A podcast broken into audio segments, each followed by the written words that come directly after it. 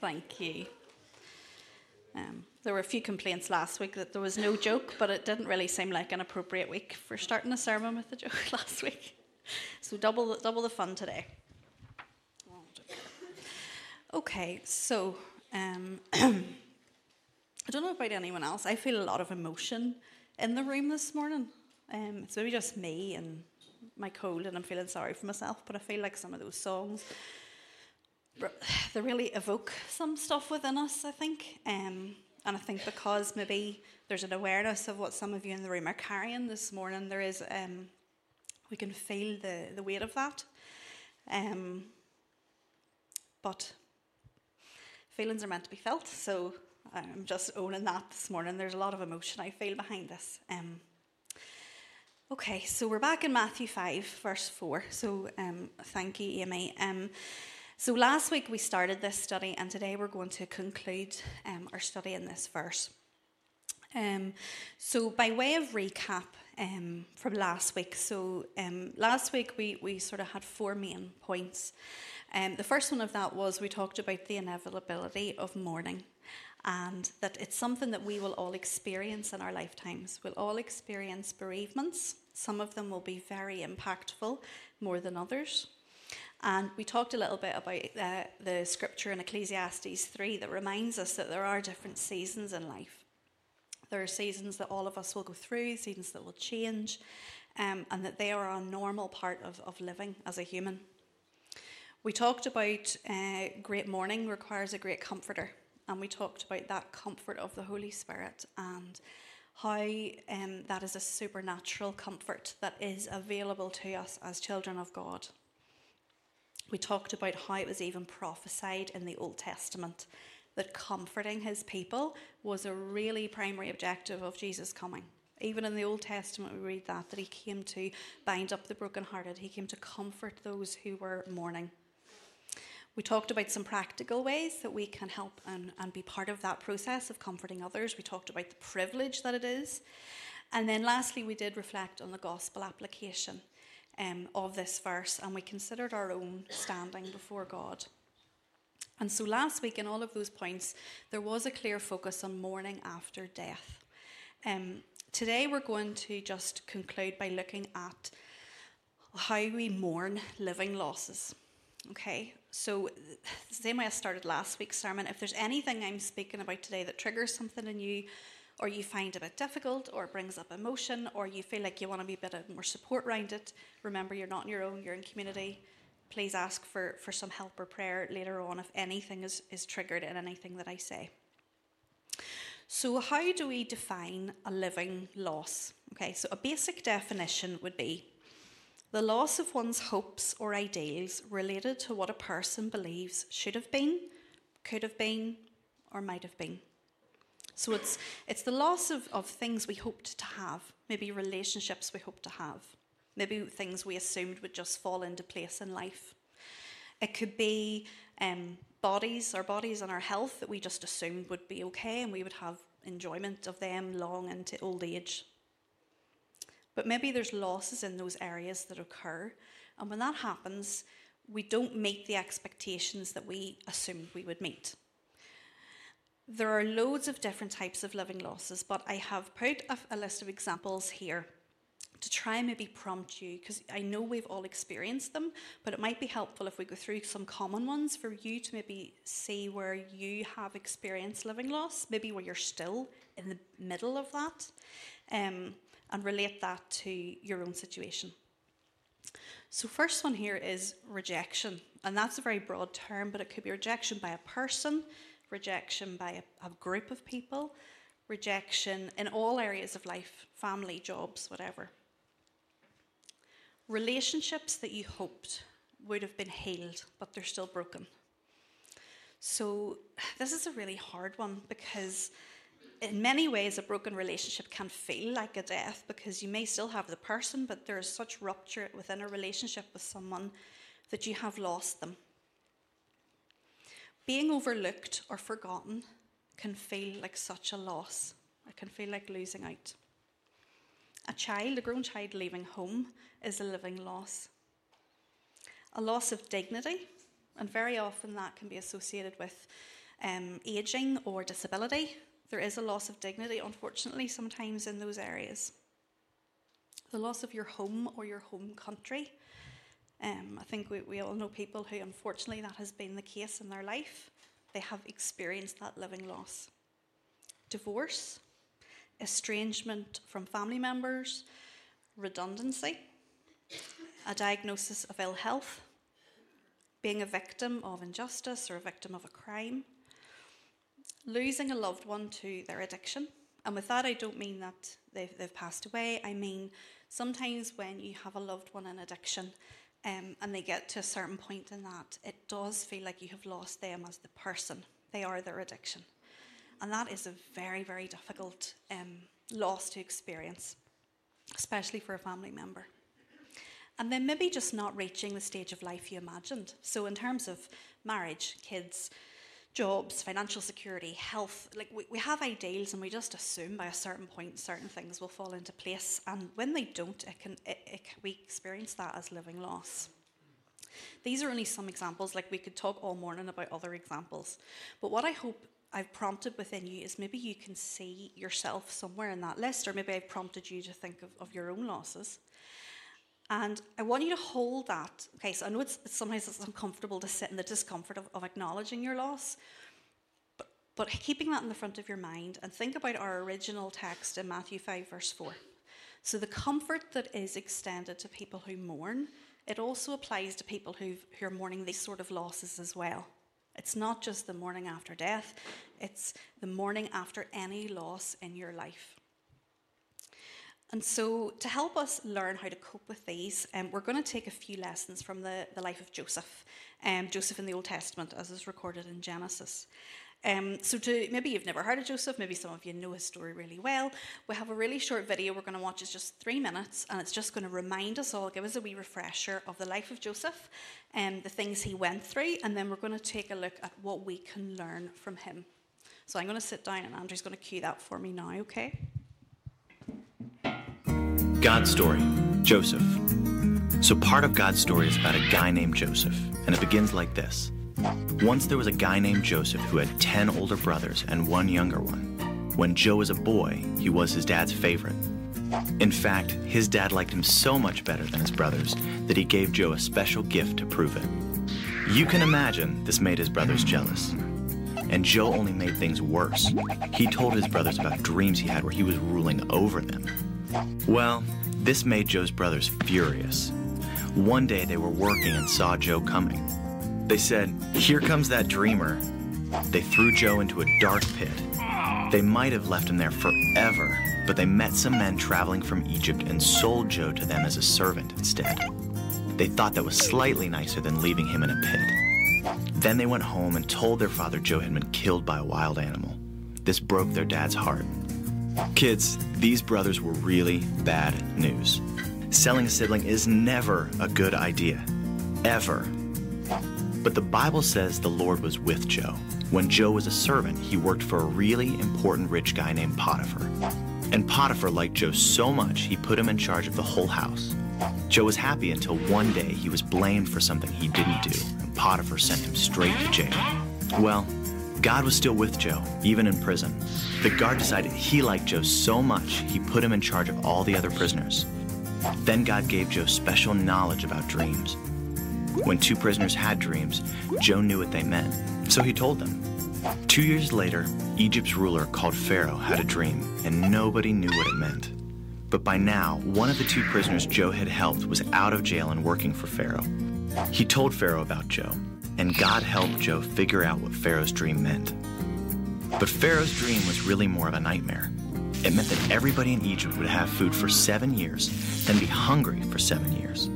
Joe told Pharaoh the only way to survive was to store food during the seven good years.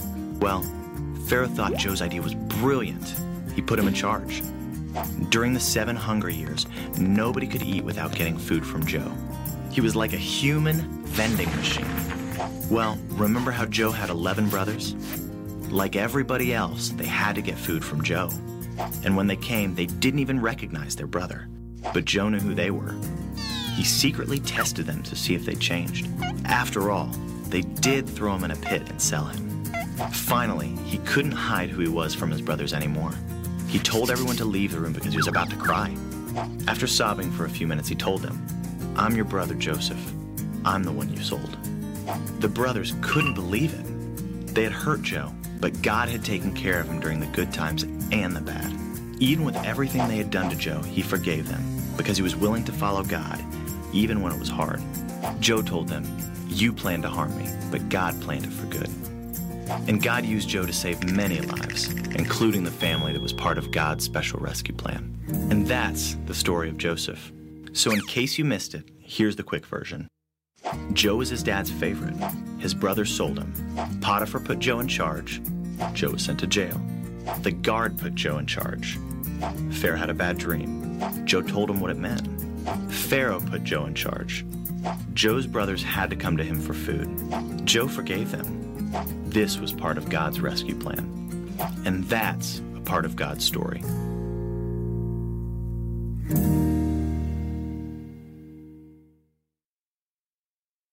Very quick refresher there. Um, but I think that um, if we think about living losses, we can maybe now you can see like Joseph experienced a lot of, of living losses in what is recorded in Scripture.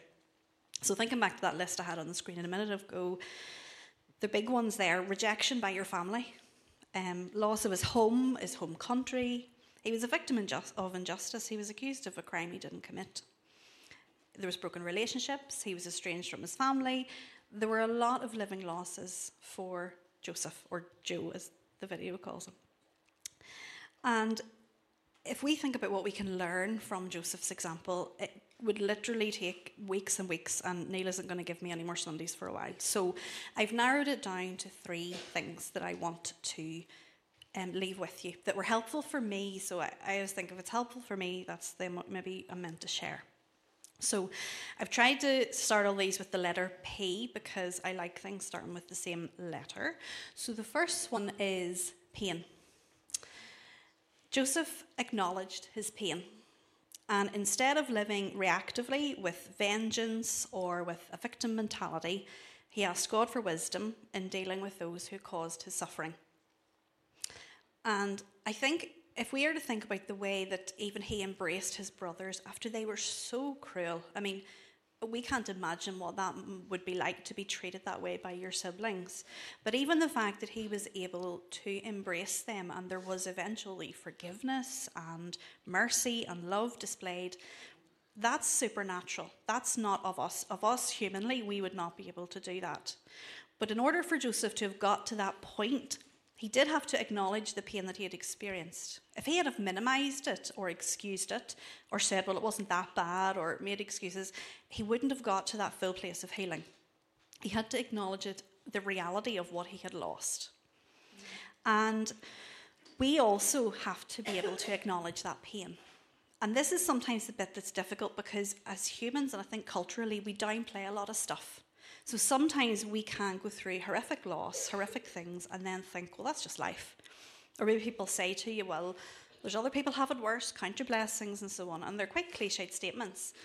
And sometimes they are true, but they are very rarely helpful, those cliched statements. And in a way, they are a form of denying what you're going through. And I don't think that's the example that's set for us in Scripture.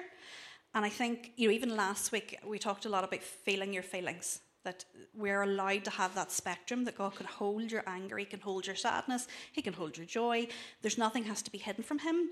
In this this scenario, we also have to be able to feel that and say, This is the loss I've experienced, and it is really painful, and I'm upset and I'm hurt, and this is real.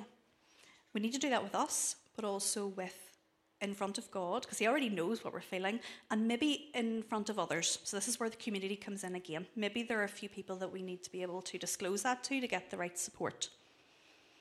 If we name the pain, we name the hurt, it means we're not undermining, we're not minimizing what we're feeling. Scripture never asks us to do that. Jesus never says, stop moaning, it's not that bad.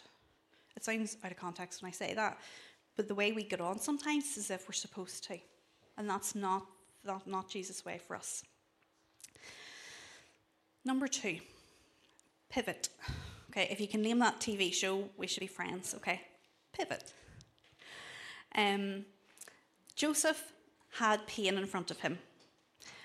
But he decided that although he had experienced the loss, he would pivot his focus toward God. So in Genesis 50, verse 20, we read his words where he says, You intended to harm me, but God intended it all for good. He brought me to this position so that I could save the lives of many people. It's interesting when I was thinking about this and thinking about that verse, like it's quite a familiar one, and it's just recorded for us once in Genesis. But I imagine that Joseph had to remind himself about this over and over and over again. Because he was having a really hard time. And there might have been points where he forgot that, you know, God intends this for good, God can turn this around. I imagine if he was the same as us, he was a human, he was quick to forget. And we are all quick to forget. You might have been in church all your life and heard these verses and, and heard these encouragements, but yet in a time of loss, it all goes out the window because we're human. One of the books that I referenced last week is written by Dave, um, Dave Furman. Um, it was his book on helping people who are suffering. And in his book, he writes There's a legend that Martin Luther was asked why he was preaching on justification by faith for the 20th time to his congregation. He said he preached on the same theme again because they didn't remember after the 19th time. The same is true for us. We're quick to forget. We need to remind ourselves and each other to hold fast to the hope that is set before us. So, that wonderful verse in Hebrews that encourages us to, to hold fast um, to that hope. We need to continually and repetitively remind ourselves of the goodness of God. So we can, if we think on this side, we can acknowledge the pain and there's there's loss. There's living loss here, maybe there's there's mourning after death, maybe there is distress. But if we pivot, um, it means we're not looking at the pain, we're turning slightly. So we're still having awareness, we're not in denial, but we can turn.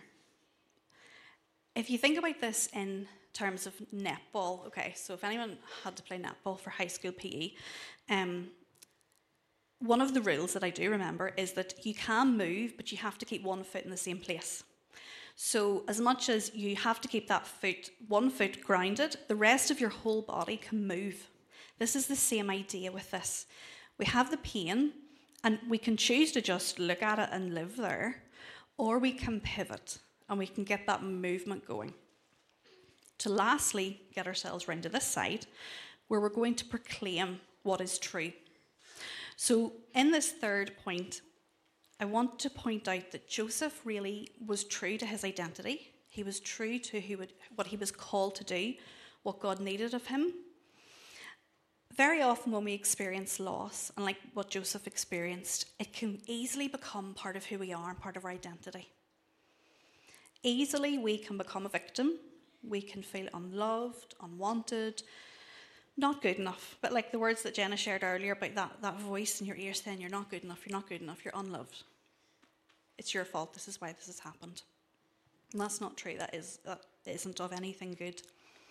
If Joseph had have embraced that, that mentality, that identity, his story would have ended very, very differently.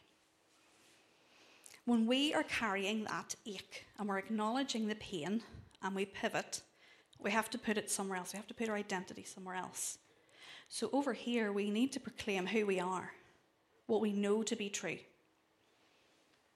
We need to think about how the, how the Creator who made us sees us.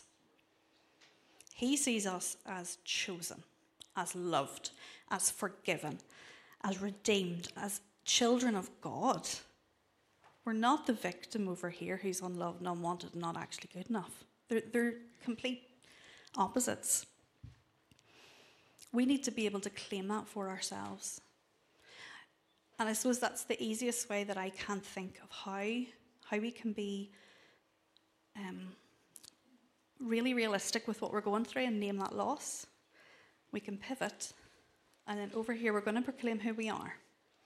And even if you're turned this way, you're still aware of what's going on here. So we're not in denial, but we're deciding where, where we're going to land. This is all movement. We're landing over here. And we need to be able to get better at doing that for ourselves and encouraging others. As I finish today, and I, I am almost done, I want to just draw your attention back to the original text in Matthew 5, verse 4. Blessed are those who mourn, for they will be comforted. Whatever it is that you are mourning, whether some of this really relates to you, or maybe some of what we talked about last week is what you're living through at the moment, there is comfort offered to you by the one who created you. The one who knows the hairs on your head, he also knows your deepest pain. He knows all of it. And I feel like the, the message that you need to really hear this morning is that He cares for you, He loves you, and He wants to remind you that you're not doing this on your own. And that's the word I would love to end with and let land now. Um, Neil, would you like to come pray for us?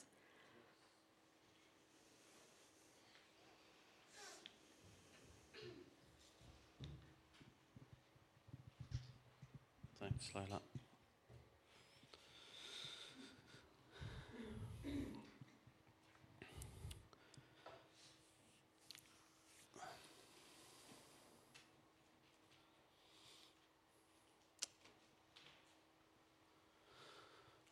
Uh, Father, thank you. Father, thank you. Even feels like you've, uh, as Lila started, just rec- recognize and acknowledge, and just a, a tenderness in the room and a and an emotion, God, that that God makes this uh, feels like it makes this even more important. God, you just want us to catch something of your heart for us. God, you want to catch something of being able to experience freedom. Um, so God, I just real, I just don't know to pray for people. God, just believing and, and sensing you're just holding people and and God, as we recognize and acknowledge, God, some of those losses that maybe we've we've tried to bury or we've tried to um, distract ourselves with other things. God, I just think it feels like there's a moment for us just to, um, God, experience a comfort that we haven't for a long time.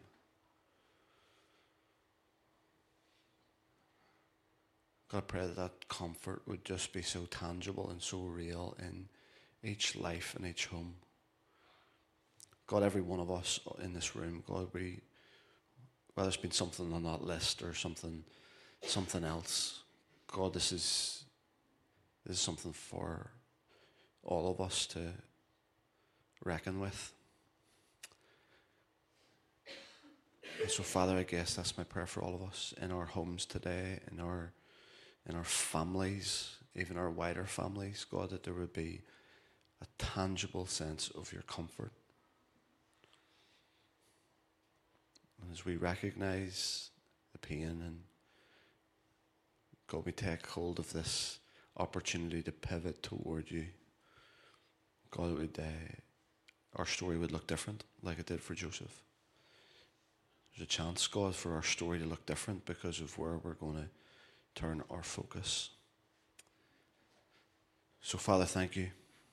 Thank you for this opportunity. Thank you for the chance to hear your word, to hear your heart for us. Yeah, we love you. Um, God, we pray for you. Bless us this week. Challenge us, God. Encourage us. Be so present with us, God. May Be uh, so present to you as well. In Jesus' name, amen. Amen. Thanks, everybody. Thanks, Lila. Have a good day. Enjoy your week.